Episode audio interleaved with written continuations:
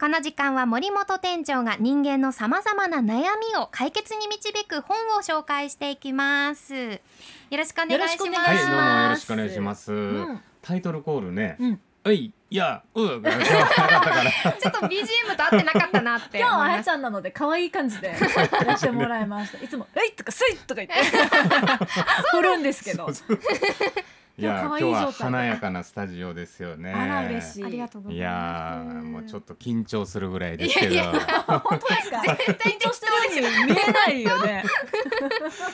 ちょっとね、あの少しだけ宣伝させていただいてよろしいですか。何ですか。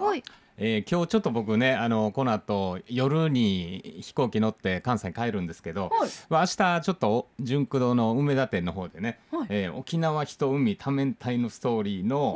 えー、トークイベント、うん、さんじからあります。森本さん本出したんですよ、はい、そうなんですね。そうなんです。そのトークショートークショーがあるので、まあ、もしねあのラジコでお聞きの、えー、関西の皆様、うん、お時間あればぜひお立ち寄りください、うん、ということなんですが、はい、えー、これはちょっと前振りで、うん、何ですか前振りでまあ実は僕ねあ明日そういうことで純駆動にはいないんですけど、うん、えー、なんと明日にじからですね、うん、モバイルプリンスさんが純駆動那覇店の方で、うん、まあトークとあるトークショーのねゲストでご出演いただきます、うん、あら木曜コメンテーターのモバプリさんがはい、うん、ねぜひもう生のモバプリさんに会えるチャンスですんでね、うん、えー、明日にじに、うん、えー、入場無料になってますのでお立ち寄りいただければなと思います。はい、アップメンバー大活躍ですね。だからね、まあ、ちなみにねあの失敗しないためのジェンダー表現ガイドブックという本があるんですけどね、うん、まあこれにあの谷口真由美さん、まあ、結構ねあのコメンテーターでも、えー、全国的に活躍されている方ですが、えー、そしてモバイルプリンスさんがゲストで、うん、えー、このイベントにご参加いただくということになってます。うん、あこれぜひ皆さんそうですね。いや僕会えないのがもう残念なんですけど、すれ違いですね。それぞれトークショー、はい、あのぜひねチェックしてあのツイッター、えー、ホームページの方でね、えー、紹介してますのでぜひチェックしていただければなと思います。はい。はい。そして今日はですね、タクシーの日ということで、うん、まあタクシーの日にちなんだ本どうしようかなと、えー、まあ少しちょっと考えました。はい。えー、今ね。話題の新刊がちょうどぴったりかなと思いまして、えー、今日お持ちしましたタクシーにぴったりの本、はい、うん、えー、沖縄県の出版社のボーダーインクさんですね、うん、えーまあ、ボーダーインクさんといえばもういろんなこう沖縄の、えー、文化、うん、あるいは歴史、えー、あるいはカルチャーの、えー、本をこれまでたくさんね作り続けてた、えーまあ、第一線で活躍する出版社なんですが、うん、このボーダーインクさんの新刊でですね石獅子探訪記というのが出たんですね。石獅子、うん、僕知らなかったです、うん、石でできたシーサーですよね。そうなんですよね。読むで字のごとく。そうなんです、うん、まあまあ、この本はね、えー、県内の至る所に石獅子があるんですよね、うん、もうそれも全然知らなかったんですが、なんと本島にひゃくさんじゅったいだからすっごいあるんですよね。そう、えーまあ、これね、まあ、およそなんですが、えー、この著者のですね、えー、若山さんが、えー、写真とともにですねひゃくさんじゅったいを紹介する一冊になってます、えーうんまあ、ぜひねあのもうタクシーに乗車してね、うん、この石獅子を探訪探訪するのもねいいんじゃないかなと思いますよね、うん、タクシーでちょっと無理がありましたかまあでもね暑いですからねタクシー乗りながら優雅でいいですね。そうなんですよね、まあ、石獅子といえばね、えー、もうそのシーサーのもともとの元祖になるということなんですよね、うんうん、八重洲にあるのが有名ですよね。ああそうなんです、うん、大きいのがめちゃくちゃねよく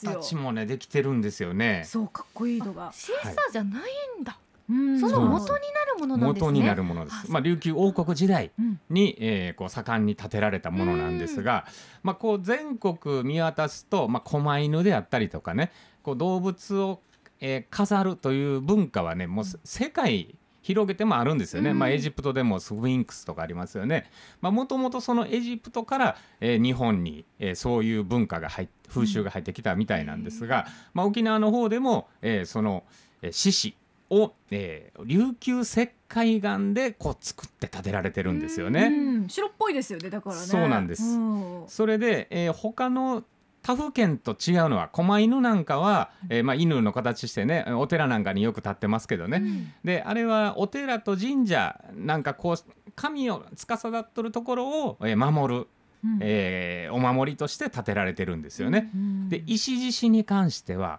これね村落なんですよね、うんうんうん、それぞれの地域全部をこの石獅子が、えー、守ってくださると、そういう思いを込めて建てられてるようなんですよね、うんうんうん、まあ、そこが大きな違い、まあ、今で続くね沖縄のもやっぱ絆が深いですが、まあ、こういうところからも来てるのかなというふうにも思いますよね、うん、でまたこの著者の方和歌山恵里さんなんですが、はい、えー、まあ県芸ご出身なんですよね、うん、でえー、ご主人も、えー、沖縄県立芸術大学、えー、卒業されてて、うん、でえー、この石獅子に見せられて、えーまあ、彫り、えー、彫刻の方だったみたいなんですが、うん、まあ、これを、えー、なんとか自分が作りたいという思いで、えー、また沖縄に戻ってこられてね、うん、えー、作られてるんですよね。旦那様に取材したことがあって、うん、そうなんですか、ね、そう首里にスタジオがあって、うん、愛がすごいですよね、石獅子へのね、ですよねまあ、お母様ですかね、お母様は、うん、あの沖縄の方ということもあって、うん、で、まあ、すごいこの石獅子に思い入れを持っておられてね、うん、え実際この今和歌山さんが石獅子をご自身で作られて販売されてるんですよね。ね、そう可愛いんですよ。そう、うん、うん、まあ、こういうのもね、あのもうぜひ、えー、今純駆堂の方で実は石獅子を販売中であるんですけどねじゃあ見て可愛いと思ったら、はい、一緒にっていう連れて帰ってください。サイズ感はどれくらいのものなんですか？あ、まあ、あの今販売させてもらってるのはもうこう手乗りサイズなんですけどね、まあ、非常に可愛らしい感じのものなんですが、うん、まあ、このちょっとまたね石獅子のお話戻ると、もうこのひゃくさんじゅったい、えー、いろんなところで写真で紹介されてるんですが、うん、まあ、あのこの八重瀬のね、えー、一番有名な、えー、富森という地名のところですかね、うん、まあ、ここに富森かな、あ、富森、富森ですかね、うん、はい、もうこれ本当によくね、もう写真で見る限りもうシーサーですよね。そう、ただ他の地域の石獅子を見ると、えー、例えばこうアシカのような形してるね石獅子があったりだとか、うん、もう人間みたいな顔してるものもあったりだとか、ちょっとピカソの絵っぽいものとかもありますよね。そうですよねまあおそらくこの石獅子の風習でね、まあ、彫刻をまあたしなんでない方もこうみんなでおそらくね一生懸命作ったんだと思うんですよね、うん、まあ、そういうことを思い馳せながらね石獅子を見るのも、えー、非常にロマンを感じていいんじゃないかなと思うんで、またこの機会にね、えー、沖縄の文化風習である石獅子にねこの本から触れ合っていただきたいなと思います。うん、なんか写真が大きく掲載されてるので、うん、見つけやすそうですよ ね, そうですね、自分の地域の近くにないかなとか、これがここにあるのかなって考えない。いや、昨日ねもう本当このボーダーインクの営業の方とお話してたらね、うん、えー、自分の家の目の前にこう石獅子っぽいものがずっとあって、うん、昔からずっとこれなんだろうと思ってたっておっしゃってたんですよね、えー、だからね あ, ある場所にはもう何気なくポンと琉球王国時代からみたいな、ね、あるかもってあるかもみたいな感じでしょうね、えー、これで答え合わせができるかもしれないですね、うん、そうですよね、まあ、皆さんのお住まいの近くにもねこの石獅子が立ってるかもわかんないんですね、うん、チェックしていただければなと思います、うん、はい、この時間は森本店長の森本クリニックのコーナーお送りしました。ありがとうございます。ありがとうございました。